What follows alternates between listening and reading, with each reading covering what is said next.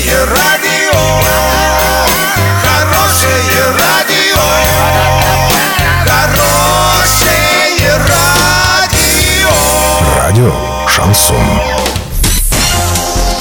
С новостями к этому часу Александра Белова. Здравствуйте. Спонсор выпуска ООО «Стройсити Трейд». Стройландия. Все для дома, стройки и ремонта. Больше не нужно искать. Покупайте в Стройландии. В Орске улица Пацаева, 21. В Новотроицке улица Железнодорожная, 55. Картина дня за 30 секунд. Народный казахский ансамбль «Шашу» из Орска завоевал первое место на международном фестивале в Казани. Средняя зарплата в Москве может вырасти до 135 тысяч рублей.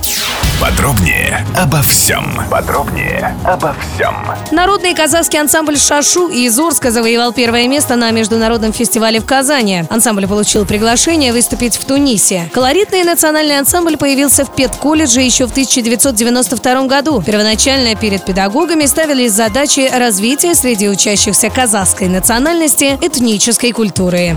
Средняя зарплата в Москве вырастет до 120-135 тысяч рублей в ближайшие 5-6 лет. Такой прогноз делают городские власти. В мэрии также ожидают и роста других макроэкономических показателей, передает НТВ. За последние несколько лет наблюдается увеличение реальной средней зарплаты в Москве на 5-10% в год. Ну, например, в декабре 2018 году среднемесячная зарплата составила свыше 80 тысяч рублей. Основа для повышения этого показателя – рост экономики города, который продолжается уже несколько лет подряд, так пояснили в мэрии.